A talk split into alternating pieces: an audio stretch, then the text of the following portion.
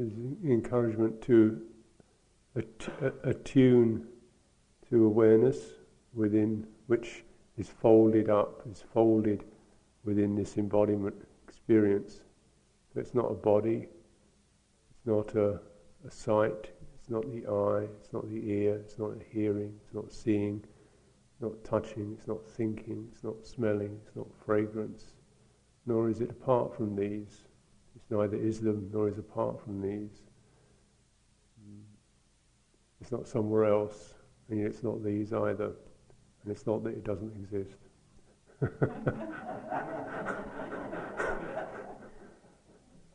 this is uh, emptiness, you know, the non-position. it's it's folded up within these. So when we try to ex- you know extract awareness as something separate from the the body, then you know because body feels painful or difficult, then uh, the struggle gets set up because it, you know, then you, you, what happens is you, your awareness then gets stuck into a particular volitional quality or a mental quality or a head quality or a mood quality. It gets glued into there.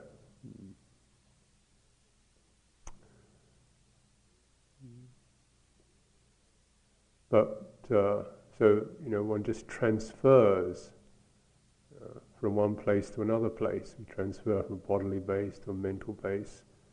Um, you know, to, to, to, different. We can we can move it around, but it's still folded up in that.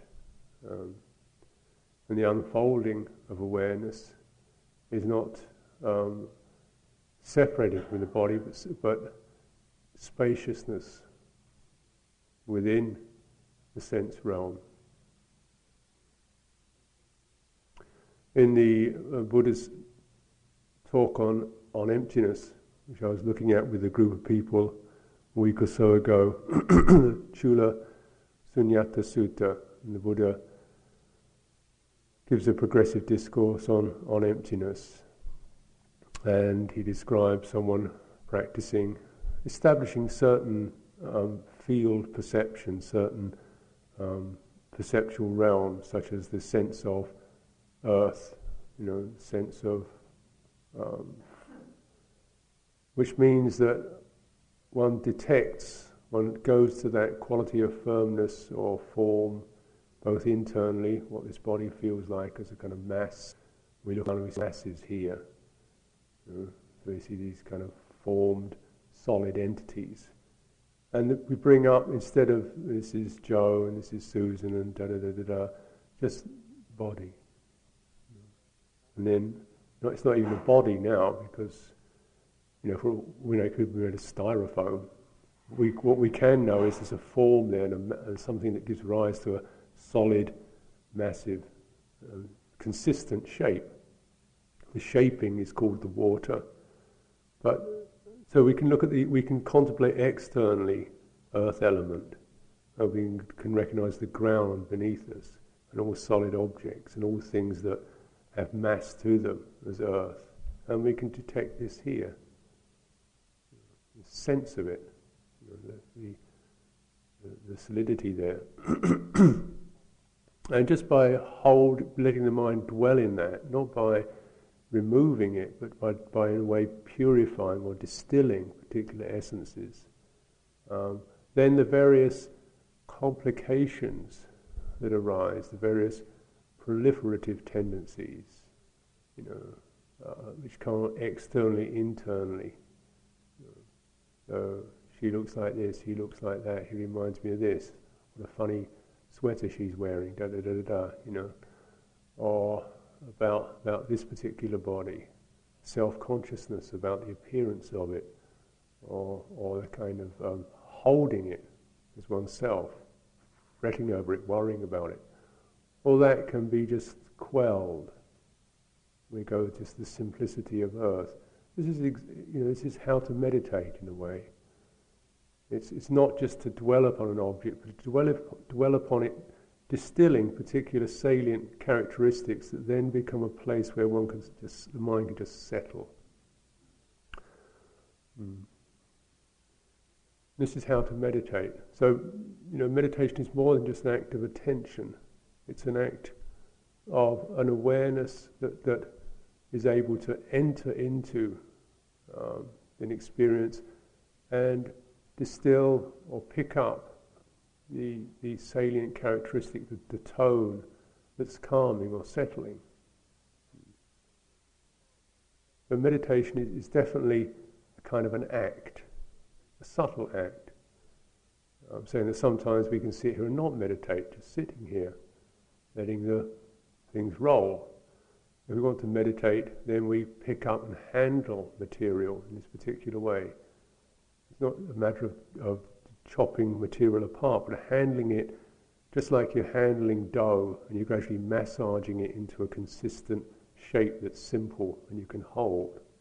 You, are taking away the, the discrete and the, um, the proliferative tendencies and just getting a sense of a wholeness. What's the wholeness of this body feel like?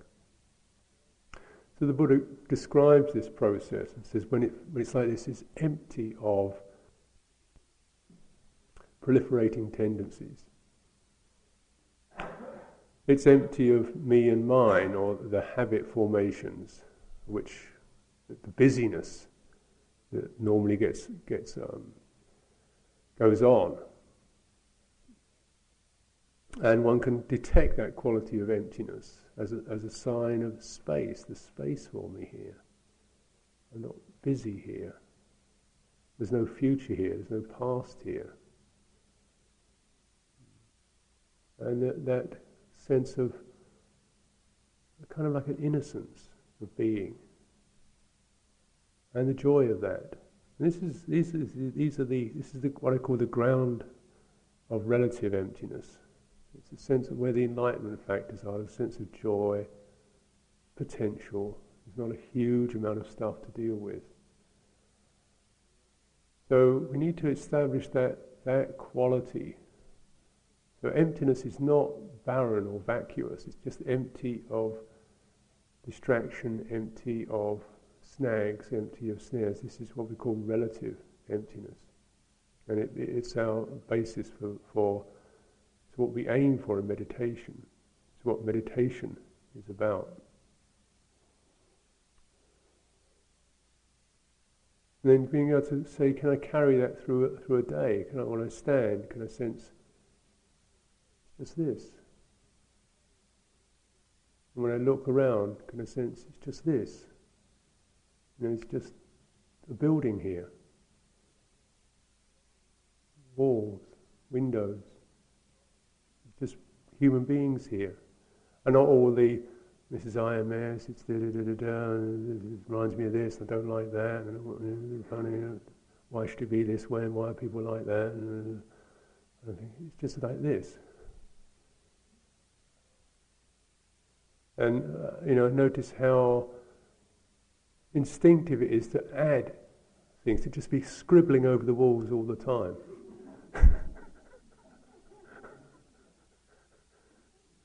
yeah, because that's in what we're trained to do. We're conditioned to doing that. And all the possibilities of what it could be or should be or reminds me of interpretations. But right now it's just this. Just the only thing it can be is this right now. There's nothing else it can be. The sound. It only can only be this at this time. It does what it has to do. It rises, it passes. It is what it, it does that. This is this is where we are. And in the spaciousness around that, recognizing you know, that quality of its suchness, it doesn't stick. You know, it has no sticking in it. The sticking comes from kamma formations, from the scribbling, from the making much of, from the what will it be, what could it be, how will this be. You know. Then the, when the kamma formations, which are volitional, you know, do, do, do, prevent, stop, make, change, do, do, and all that supports that, then it's the emptying of that.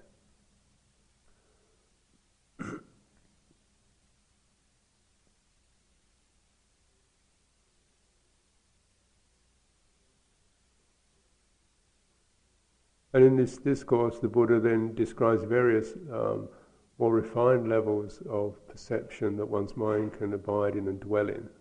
And as usual, he goes the full course of, of, of everything you know, that the most adept meditator could experience as a meditator. You know, these kind of extremely attenuated and refined levels of perceptions. And he says, when you're in this level, it's just this. Just this. You know, the level of infinite space is just this. It's not good, it's not bad, it's not better, it's not worse, it's not should be, could be, wow I am, wow I'm not. It's just this. and so through this one empties out those tendencies to make me, mine, supposed to be, I am, I'm not, I will be. One empties out that, that fretting, that pushing, that wave of becoming collapses. And he says we, we arrive at a, uh, you can arrive at a place called signlessness, where nothing sticks, like like tra- like writing in water. When you run your finger through water, it doesn't for a moment stick. You know, the letters don't stay there. Or like you're writing in the air, the moment, and it passes, and there's so little clinging left that the impressions just keep fading as, as they arise. Um, this is the you know sense of of um, emptying. And we might think you know, this itself, this sublime immediacy, is um, this must be the highest. And he says, well, at this particular point, one recognizes I've arrived at this particular um, quality through meditating through in, inclining my mind, through this subtle form of activity. I've arrived at this. So everything I've arrived at has been somehow con- conditioned by my efforts. And seeing this, one is not attached to that. One lets go even of that. One is able to let go of that. And then the ab- abiding is, is the complete, absolute, pure descent into emptiness is just this. And what remains are these six sense bases with life force. So the seeing, hearing, touching, tasting, smelling, and um, acts of cognition. And the energy there, the life energy, is to be completely embodied with no agenda. Because what's occurred essentially is we haven't wiped out the senses, because he says if this was the case, then a blind man would be liberated. if this is the case, then, you know, someone who's blind, deaf, dumb, and numb and had a lobotomy would be a liberated person. It's not, the, it's not the fault of the sense world. It's this kamma formations. It's the volitional, confused volitional tendency which is always ascribing, accumulating, negating, cross-referencing, pushing, withdrawing, manipulating. It's that this is, your, this is where our suffering is. In this. And kamma formations always give rise to the sense of there's a me doing it, and me will benefit from it. If me works at it hard enough, assiduously enough, skillfully enough, surreptitiously enough, then I will benefit from this. I will derive benefit from this. And this is the wave of becoming. And to a certain extent, it's a, it's um, a, it's a self fulfilling prophecy. There are relative benefits to be obtained, otherwise, surely we wouldn't do it at all. As the Buddha says, if there were no pleasure obtainable in the sense world, people would not be attached to it. there is pleasure, he says, and one only becomes a renunciant through understanding fully the pleasure of the sense world and how it is and how far it goes and realizing, yes, and yet this is not, I've had pleasure, I know pleasure, I enjoy pleasure, but it doesn't go far enough. It doesn't reach an end. So it's not that one repudiates it, it, it, it in a way repudiates itself, or it, it, it, tells you its own limitations, saying, I'm sorry, I've given you all the happiness I can, I can't do more than this. Please don't keep asking me to give you any more than this. I've given you all I can give you, I've given you. no, it's not, it's not the fault of pleasure. You know, and or of our attempts to you know, get our lives together. So, you know, I've done all I can. You know, you've been educated. You've this, that. You know, you've you've played. You've manipulated. You've changed. You've directed. You've um, created. You've steered, and you're an expert in steering. And you know, you could go on a dodgem track and not get hit. You know, you really know how to do it. But I can't keep you safe. You know, I've done all I can, but I can't take you away from suffering.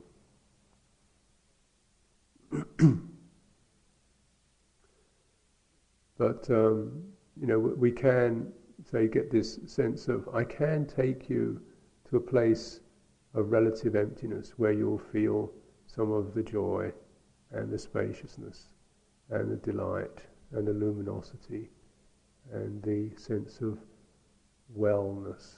I can take you there where you'll feel safe enough and easy enough let go, where that will, that will happen.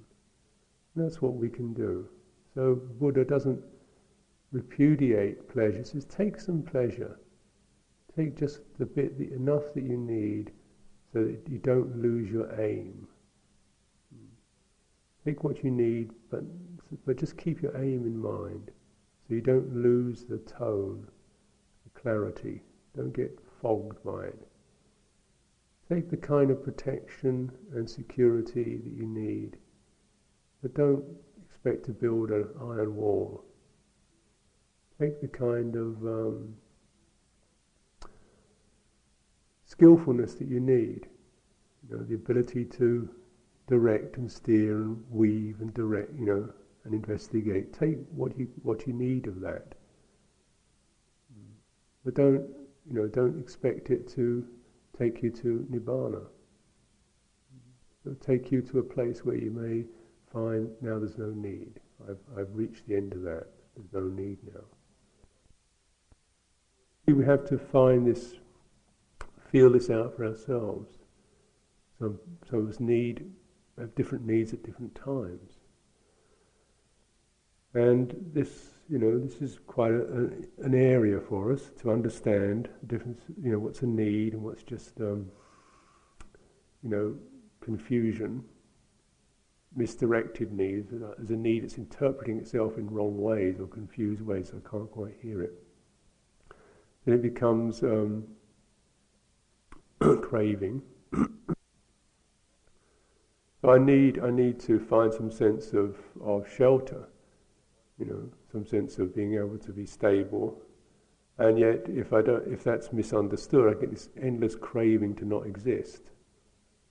I need to feel some sense of well-being and nourishment, um, you know, so that I can settle. But if that's not understood clearly enough, it turns into endless gratification instincts. So our guide has to be the tone the tonality, the uprightness, the clarity, the dignity. And to, to attune to that, you have to have a certain quality of spaciousness and not have your foot rammed down on the volitional pedal you know, or the compulsion instinct, you know, not be just automated. There's enough spaciousness, enough give to, to sense um, You know, what's, what's right here, what's bright here.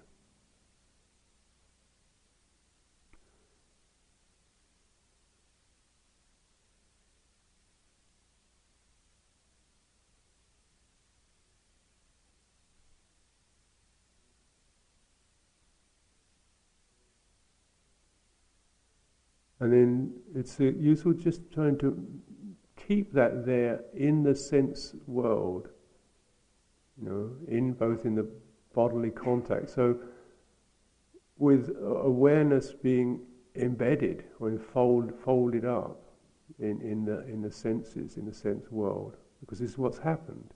We are born. Too late now. You know. you really didn't want this, just don't do it again. but, it, it's happened, so you can't pull out now. But if you do this carefully and thoroughly, you know, you won't have to go through this again. You know, or if you want to, you can. But it's up to, you know, choice. But the sense of, you know, feeling trapped in this is through the, the kind of um, not very conscious compulsions we get around sense contact. um, the fear of it, the need for it, the sometimes fear, sometimes need, the, all, all of that. Um, how we, and then this, the sense of volition itself becomes our, our refuge, or a thing we, we, we kind of steer by, my ability to, to keep operating and doing. Because you know, that becomes my, um, my safeguard. You know, if I can keep light on my feet, duck, duck, dodge, weave, you know, I can keep, you know, duck the blows and snatch out for the good stuff and keep lively, then, you know, I've got a ch- good chance I'm match fit you know, for, for birth, for being here. You know, so, and I suppose much of the time we do that. We just keep get, trying to get into a match fitness for, for this uh, experience. You know um, particularly when we're in the pu- public domain, you know, with all the other athletes. Um, yeah. So you get uh, often in, in group situations get a, there's a certain energy which is a, like a low grade, manageable panic. A sort of certain anxiety, like what's everybody else doing? How am I doing? How am I doing in regard to them? who's sitting longest, who's not sitting. You know. Mm-hmm. How does she get away with it? You know?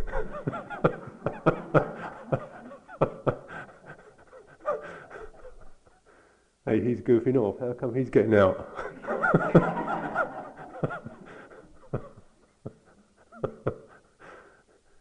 you know, she's sitting. She's sitting upright. Who does she think she is? You know? Showing off. You know.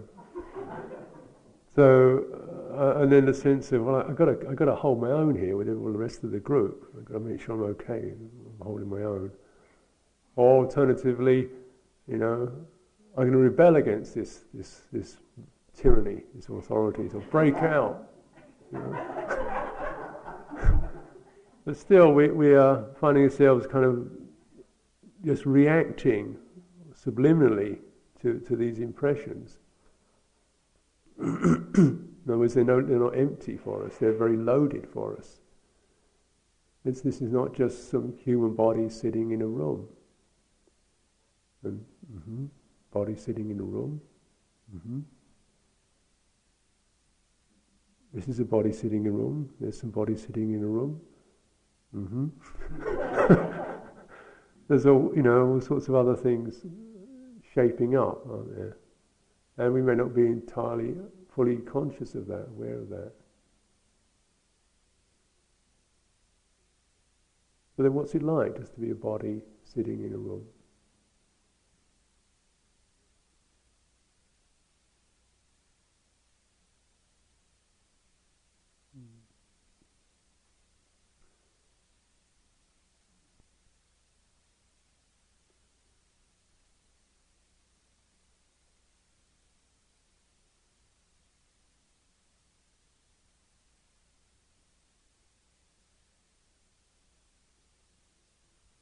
The subjectivity of that.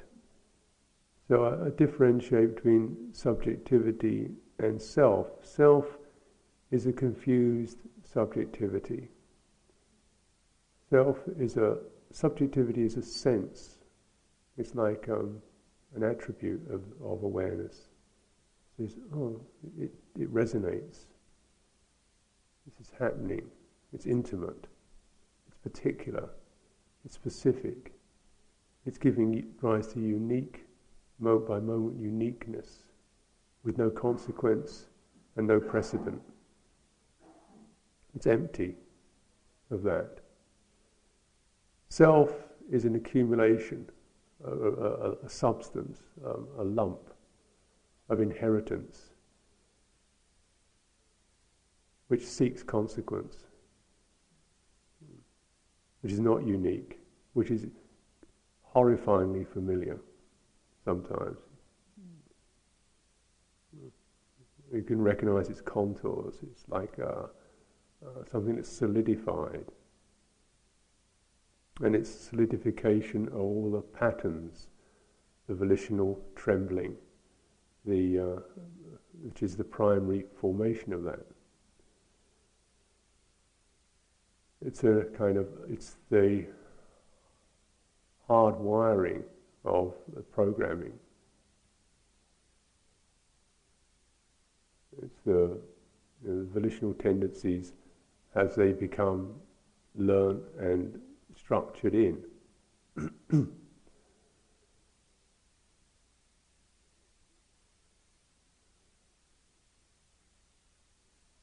the blinkeredness of it is it always gives rise to a, a, a dualism, myself.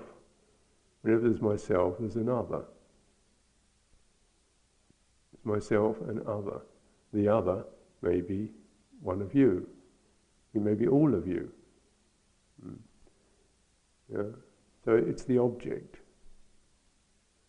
And um, around that self object, there's a particular charge, a resonance. Because the self is, is like volition encrusted, it's volition and volition made solid. So it's whenever it finds an other, it starts to do things with it, or feel it should do things with it, or wonder what it should be doing with it. So somebody else here, hmm, feeling a little bit busy now already. What do they think? What do they feel? How am I? How am I with them? How, how you know, da, da, da, what do they think of me? Uh, and then the additions get created onto that, that sense. So, um, you know, what? So this is where perception comes in, which is mean meanings. I bet he wants me to be like this. She's looking at me in a funny way. Um, she's doing a number on me. Uh, I should be doing a number on her. she deserves it.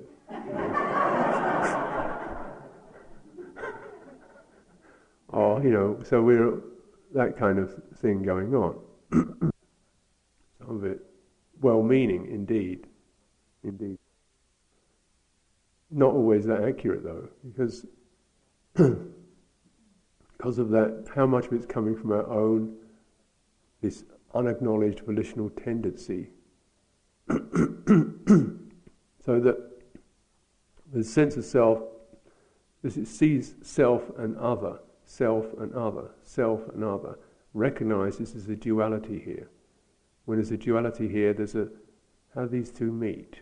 How do, how do I meet the other? If the other is, you know, a room, a badger, a beaver, another human being, a plant, um, a memory. How do I meet that? It's, it's kind of that's that's the issue. How do I meet this? Is it going to be all right for me? Will it overwhelm me? What can I do with it? So that's the trembling. And the trembling sets up this sense something not quite right here. Something not quite right here. Something isn't really rested here then how can I make it rest? How can I, you know, is, is the, how can I get to the end of suffering, if you like, in the Buddhist sense? How can I make that okay? How can I make it really easy for me, restful for me, happy for me? So there's that pushing, pushing, pushing. uh, in the dualistic in the dualistic experience. Either maybe I could push it away, then I'd be okay, or I could push it to this distance, it'd be okay. You know, I, I could keep it close, it'd be okay. I could really bond into it, it'd be okay. I could grip it wildly, it'd be okay. You know, so any any level from total, you know, fully clenched holding to complete stone wall blocking, and anywhere in between the two, and we're probably ranging like that our feelers are doing that. You know, this person, oh, this distance, that person, whoa, back off, you know.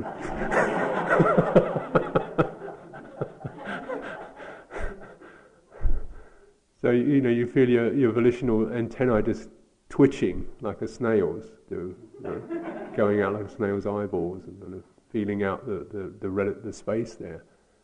Um, so it gets very busy, doesn't it? just being. And that's, that's all it can do. And in a way, that, that self system, the sense of the dualism, can take you that far. It can, it can make you quite good at that. That's, that's as far as it can go. Don't ask it to get you to the end of suffering. Just use it to help you navigate and understand what you're carrying. You know, the, the need for protection, the need for warmth, the need for friendship, the need for love, the need for self definition. Please tell me who I am, please tell me I'm okay. You, know, you, you can use it for that, for, for navigating purposes. Is this all right? Can I do this? Is that okay with you? Yes. Oh, thank you. I need that. I need to know that. That's, a, that's as far as it can take us. But still, within that, you know, we still have the possibility of well, maybe she didn't really mean that. Maybe she was just being polite. I bet there's all kinds of things he hasn't said that he really is feeling, but he hasn't actually had a chance to say about me. Maybe, or maybe I'm just too thick to really feel it or understand it. I bet something's going wrong somewhere. At any moment now, it's going to it's going to break out, and I'm really going to get it It's getting too damn quiet around here.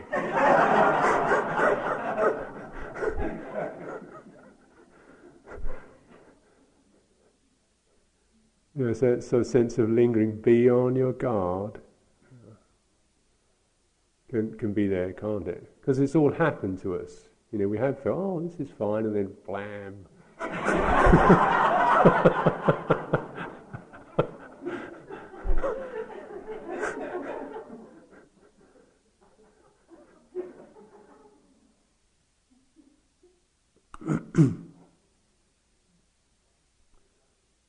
but in uh, quality, so you know, all our self strategies can only are okay, you know, in, in a relative sense. That can take us to this sense of, you know, doing the best we can, and then within that we have to try to clear, clean the tonality so we know, you know, I'm, there's honesty here, there is love here, there is that, you know, cherishing here, there is that aspiration here, there's a brightness here.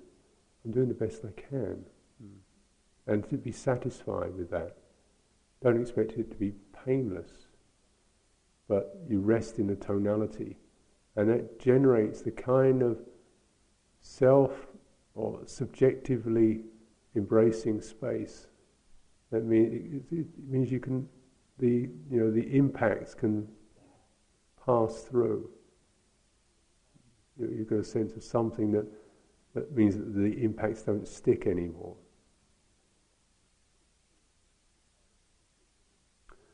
So I think we may have noticed how even with uh, you know being told painful things. Um, about what you know what one's done or hasn't done. If it's done in a, we can sense when it's done in a cherishing way, just to just to inform. You got the you got the navigation signal wrong there. Should left was what was required, not right. Um, and, oh, okay, gotcha. And maybe that, that was a bit painful, but the pain, the hurt, was not damaging, because what was maintained was a sense of connection sense of, of connected, connected space, connected awareness between people. It wasn't like you've been dismissed, you know, bonk, you're wrong, but you're not wrong, but the behavior, you've got the signaling wrong, on the, you know, on a behavioral level. So we can recognize that even the dissonances and the painfulness are something we don't have to feel blame and shame around so much as just trying to learn how to negotiate and also rest in our own authenticity, you know, our own truth, our own purity, and to keep residing in that. So this must be our, our supreme refuge, because there's nothing else, we can't cover the rest of it. We can't find a world that won't give us unpleasant impact. it's, it says, don't, don't ask this of me. You've been born here. It's not the law of this realm. But we can, through recognizing it as just this, just the painful feeling, we can uh, find the quality of the emptying of proliferation.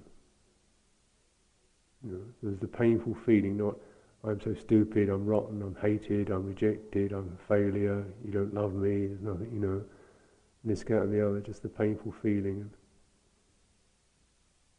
And in, in the emptying, emptying out around that, we know it's just this. And the spaciousness. And feeling is impermanent, comes and goes. We can feel the feeling in the feeling. We don't have to be damaged or gutted by it. Seems that a very important aspect or crucial aspect of emptying is is in the volitional sense. Volition is not just purposefully intending, like I really want to do this. It's it's kind of automatic. When it's automatic, I call this what I call this low grade panic. It doesn't seem like panic because we, we've kind of acclimatized with it. But it's when you get ricochet effects. You know, something happens, so you immediately come back. That's what I call low, low grade panic. Other people call it efficiency.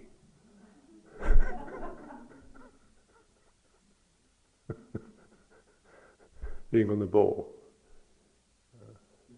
But it means there's no space to receive that. It's immediately bat it back. You know, we're, we're at tennis now. Snap, snap, snap, snap, snap. Um, and how good you can do it is, is, is when you're match fit.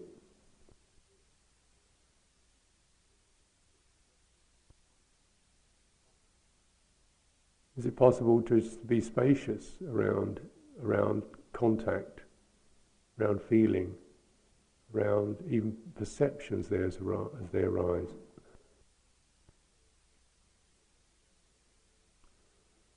So, as I recognize my, my own re- reactivity, some of it, most of it well intentioned, some of it is just uh, panic. Please don't hurt me. You know, please I'm all right. You know, that kind of. I didn't. I didn't mean to do that wrong. I'm sorry. I didn't really mean to do that wrong. No, you know, it's just like it wasn't you doing something wrong as a, as a blame thing. It's just didn't quite get the gearing right. It's not a condemnation and how difficult it can be just to be able to hear, I didn't say the right thing, or I didn't say the right thing at the right time. So then the panic arises, justifying, trying to get it right, blaming myself. Uh, why do people have to say this? All This kind of stuff. I'm doing the best I can. Down. It's just, it's just, you know, you just miss the signpost. That's all. You know, it's no big issue. It's not an essence issue. It's a behavioural thing, and do we have the spaciousness to learn without losing our our centre, our tonality, willing to be here.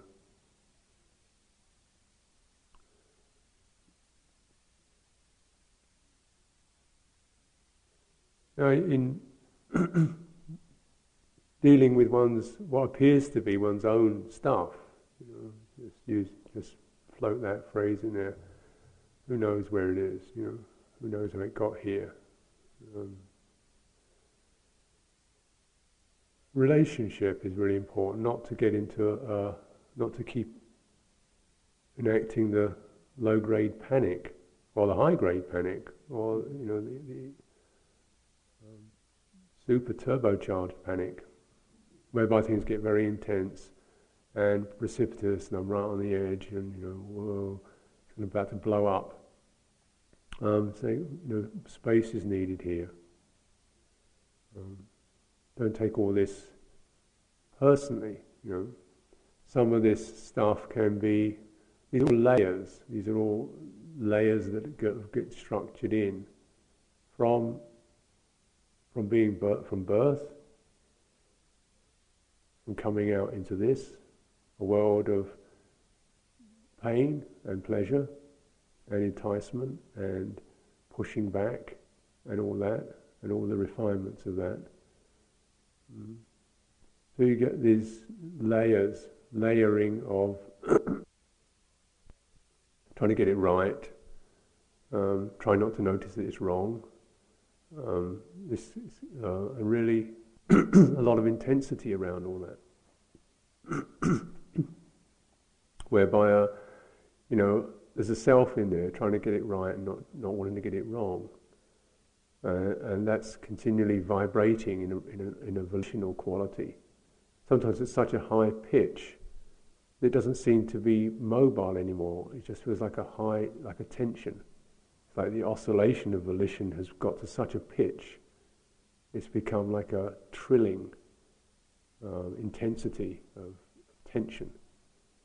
I've just, I don't know what it is, but I've just got to. It's just, it's got locked on, got to. you know, it, it's even lost what it's got to do, but it's just got to. So you get this extreme tension can build up.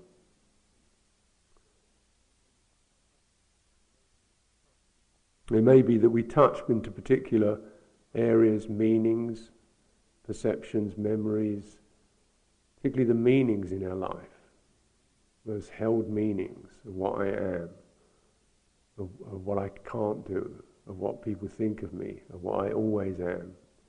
The hallmark of it is familiarity. Anything that feels like familiar me is, is kamma.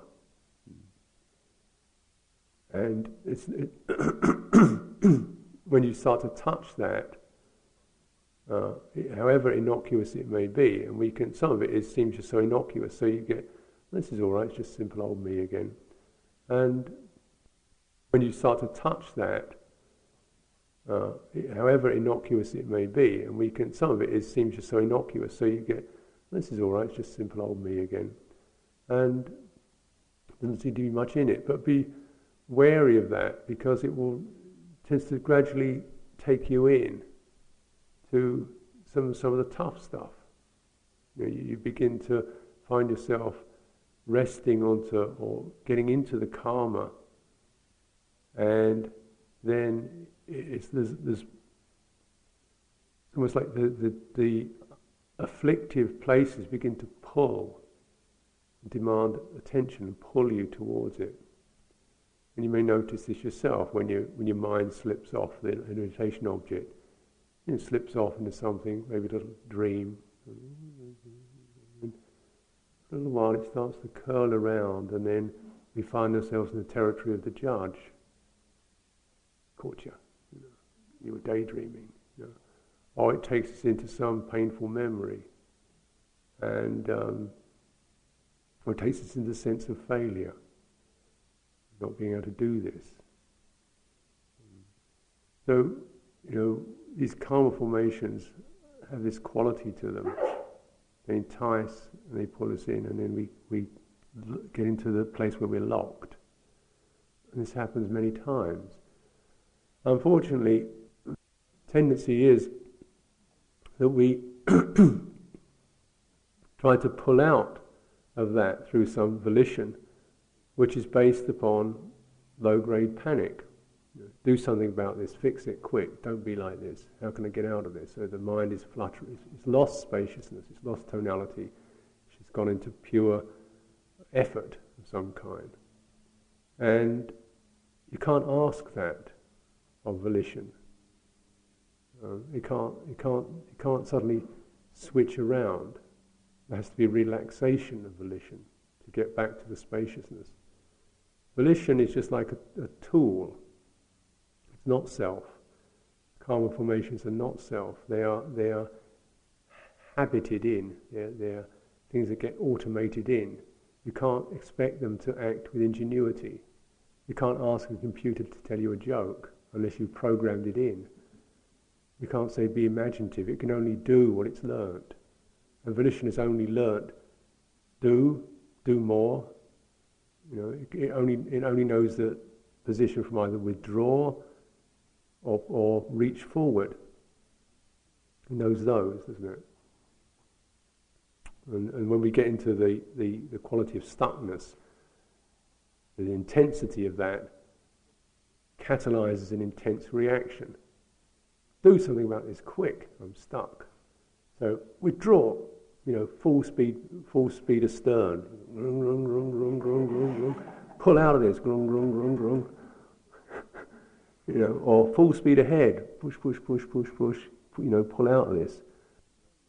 And we're actually staying in the same tonality of panic.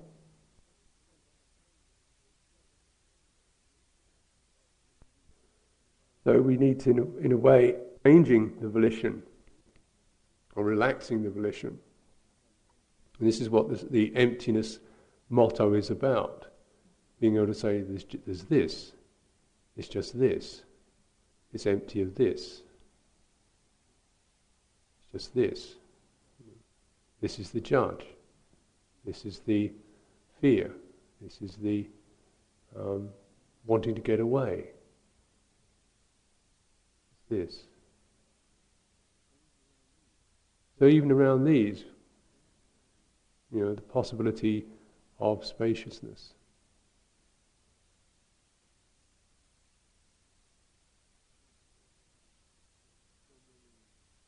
So many things come up as questions and ambiguities and problems. This is just the unknown. This is the I don't know what to do. This is the I don't know what will happen after the retreat. I don't know how long I can manage this. I, you know, that's true. I don't know. This is called the unknown. The unknown, and it's an important aspect of our lives. Without the unknown, there's no potential. Some of us likes the unknown, and some of us dreads it. We try to fill it up, ink it out. So that volition, tendency, that's, that's what I mean by volitional tendencies. They are reactive.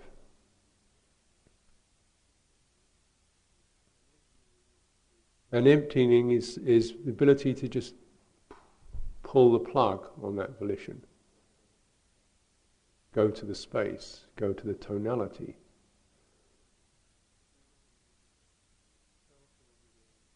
So often, when we get into uh, problematic states, with that, the quality of volition that gets catalyzed actually obsesses us with it. So, you know, in a way, meditation or apparent meditation, you know, sitting here and trying to meditate can take us into obsessive patterns rather than release patterns. You know, I was kind of wandering around in the woods, looking at the birds and eating a Milky Way bar, it felt pretty good. And I sit down here and I realize how depressed I am. You know, now, what a wreck I am, and how ruined I am, and how badly I've been treated, and da da da da da. You know, and you know, it's all 3D. And it's taken us into a, a place where we, we've touched certain woundedness, which is fine, you know, we need to know that. But you don't want to actually just get into your wound, sink in there, be total wound, and in a, in a way that has no, no spaciousness around it. Because then you're actually ripping the wound a bit wider all the time. Um, so the quality of that is to is to be able to know, you know, what what the difference between obsession, obsessiveness, and composure And composure has a quality of there's, there's space here, there's a resting place here. Uh, and obsession has, has this driven and active quality to it. One keeps re engaging and reigniting and repeating the stories over and over again. That is not meditation, that's obsession. Damaging. Damaging to one's faith, damaging to one's dignity, damaging to one's ability to, to access awareness. And we have material that is, is quite, you know, depending, you know, we, we can have material that's quite wounded. So you must be on your guard against that, that, that, that material. It's, it's radioactive. So, you know, you're touching the edge. Use that phrase, just touching the edge, but knowing you can't go in to that until you can stay out of it. It doesn't mean staying out of it's an answer, but it certainly doesn't mean that going into it's an answer. It's having that agility. I can go back to the tonality, the breathing, the kindness, the okayness, bodies in the room, light coming through the windows, breathing in, breathing out. And I can still maybe feel that tremble of the, of the pain or the wound. Even so sometimes it's, sometimes it's just knowing the right distance. You know, you can stand back and deal with it from your strong place, your healthy place, just easing into that difficulty, sending the good thing into onto the onto the hurt thing. This is the, the skill that's required of vitakka vichara, ability to acknowledge, truly acknowledge, but how to handle. And handling is a fine thing. You know? And we all have these wonderful um, fingers and hands that tell us how to handle things. And you realize there's, there's, there's squeezing, and there's stroking, and there's just letting things rest in your hand, and there's fine twiddling and tweaking, and occasional slapping. You know. There's all sorts of way of handling it. A hand is a wonderful thing. So that's why I use it, the word handling phenomena. And sometimes you have to put gloves on, asbestos gloves, to handle material. It's too hot. Or those things they use when they're handling uranium, you know, the guy's behind glass and he's got these things in there, and you know, wow, this is, volca- this is radioactive, you know. But I'm still going to handle it in some way. You know. So this, this is the, what we, if we're, this particular ability we have for volition, you know, to be able to engineer and manipulate and, and control and weave and so forth, it's, it's okay, but it's learning how to use it so that we can use it skillfully to handle material. Um, you can't ask it to do more than that. But as we handle material carefully, we're able to stay in our, in our resonance and be subjective rather than become self. In other words, feeling the feeling in the feeling breathing that in, breathing that out, feeling the spaciousness in that ability to be aware, dwelling that ability to be aware of a phenomenon, abiding in that, rather than becoming a self who's got a position and a view about that thing that's happening, and is going to deal with it, and it shouldn't be there, and I'm going to make it go away or hold on to it, and then the, the, the hardness starts, isn't it? The clenching the clenching of greed, the clenching of hatred, the clenching of delusion. And you can feel your, your system goes rigid. Um,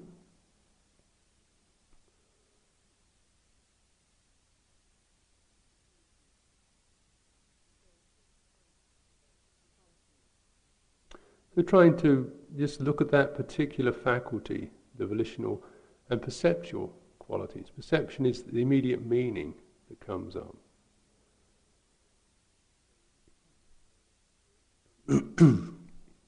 so when we stand up and walk around, walk around just noticing what, what do things mean, you know. How does it strike you? How does it touch you? If you live here, you work here, you walk around, and you know, office, you feel yourself cringing, you go past the office. you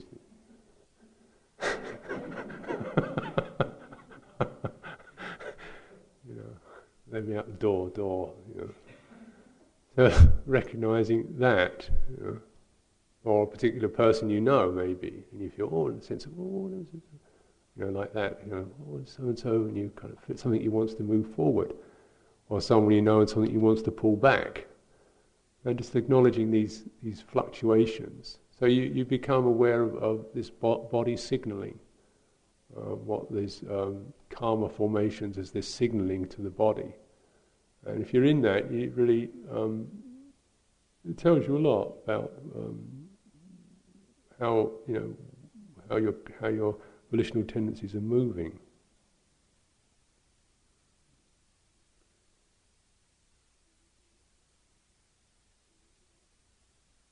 And then you can recognize this is just the body standing in front of me or the other side of the room. It's a visual object now. It's just a door. This is just the, you know, so those meanings which arise, we can also relax those and just be with the seeing and allow and recognize how your your volition begins to relax when things are just the seen or the seeing or the heard or the hearing or the touched. Just this. So, although those meanings may have their validity, also to be able to rest from those so they are seen as interpretations which have you know, a degree of validity, but they're not ultimate absolute truths. Once they become rigid, you become rigid. Once they become true objects, you become a self in relationship to those. So our, our self, rather than a subjectivity, our sense of self is actually generated through objects through the hardening of objects, through the firming up of objects. That's how the sense of self arises. Subjectivity is just the acknowledgement of intimacy of this is happening. That's okay. That's fluid. Self is when that means me. And I, a little bit, I become something at that moment. I become the frightened person. I become the flustered person. I become the lower person. And um, all of that.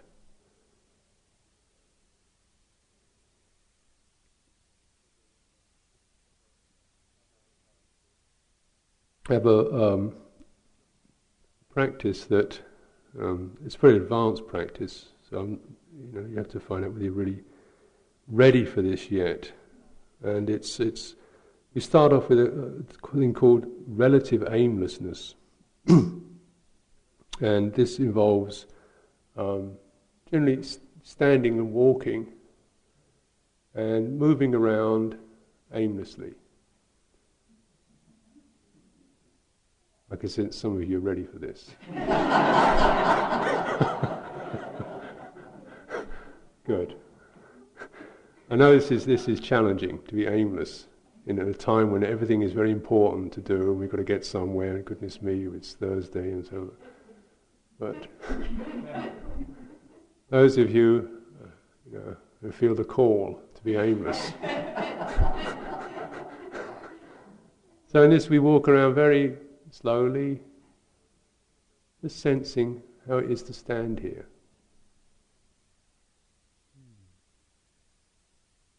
Those okay?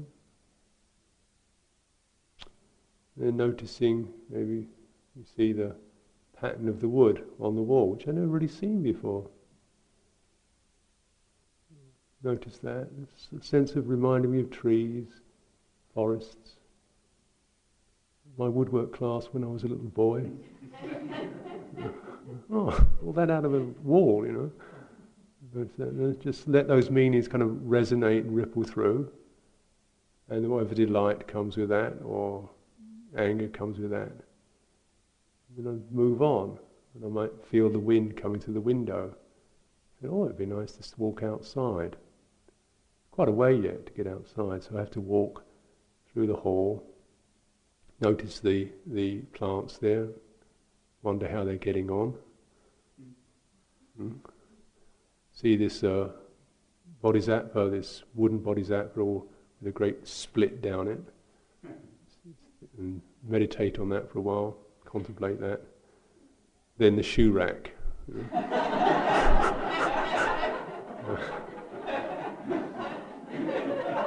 negotiate the shoe rack. Where did I put my sandals now? Which shelf? And uh, everybody's wearing tevas these days, and why have I got still got these old Birkenstocks? And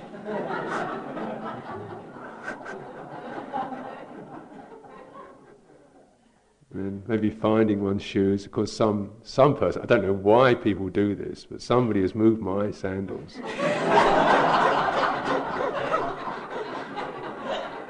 and what kind of place is this where people move your sandals without, you know, asking your permission? So a little bit of, you know, whatever comes up with that. And anyway, I manage that. Get the sandals on the ground, put my feet in them, feel the textures of the feet hitting the sandals and start moving across the hall. Three people moving in front of me, sense of uh, withdrawing, holding back. And then maybe why do people do this or whatever comes up with that. And just letting these meanings kind of touch and move. And maybe eventually we get it to the door. open the door, go outside. Wow, it's cold out here. get my coat. So we turn around, hear the sound of the latch clicking, turn back.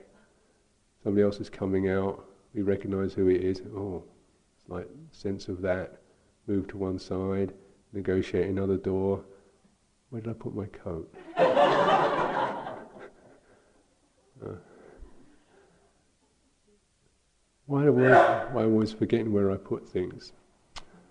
And just keeping it very light, so you, you notice these resonances coming up. And any time, just standing, letting things settle. We're walking. And walking as if you're just learning how to walk. You know, feeling it out, feeling the body, feeling the feet, feeling the air. You know, uh, where am I? How am I? How is it? So you can you know, walk up and down. If you, you know, if you aimless is getting a bit of a strain, and get into a, a, a pattern of some kind. and it's a way of, of, of um, regulating volition, being able to acknowledge the volitional twitch, regulating it, acknowledging perceptions, meanings, and values they arise, being able to just let them be there, float by, and not feel you've got to get a volitional thing, you know, hooked onto that. You know. This reminds me this, therefore, you know, but just to allow it to, to float through.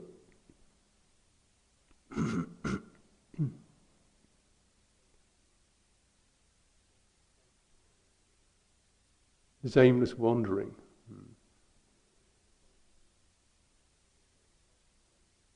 Uh, so it's, what, it's that sense of feeling the sense bases, just touching, letting them touch you. We don't ever with this um, contact other people directly. You know, you can see, but no intrusion, because it's important that everyone can feel safe in their delicacy. So also we don't contact things that engross, like reading a book, listening to anything like radio or television or anything that can really pull. We stay, because then the, the volition gets, gets taken over. We stay in that light sense of just connecting to the space and feeling the signaling in, in the body and being able to respond to that.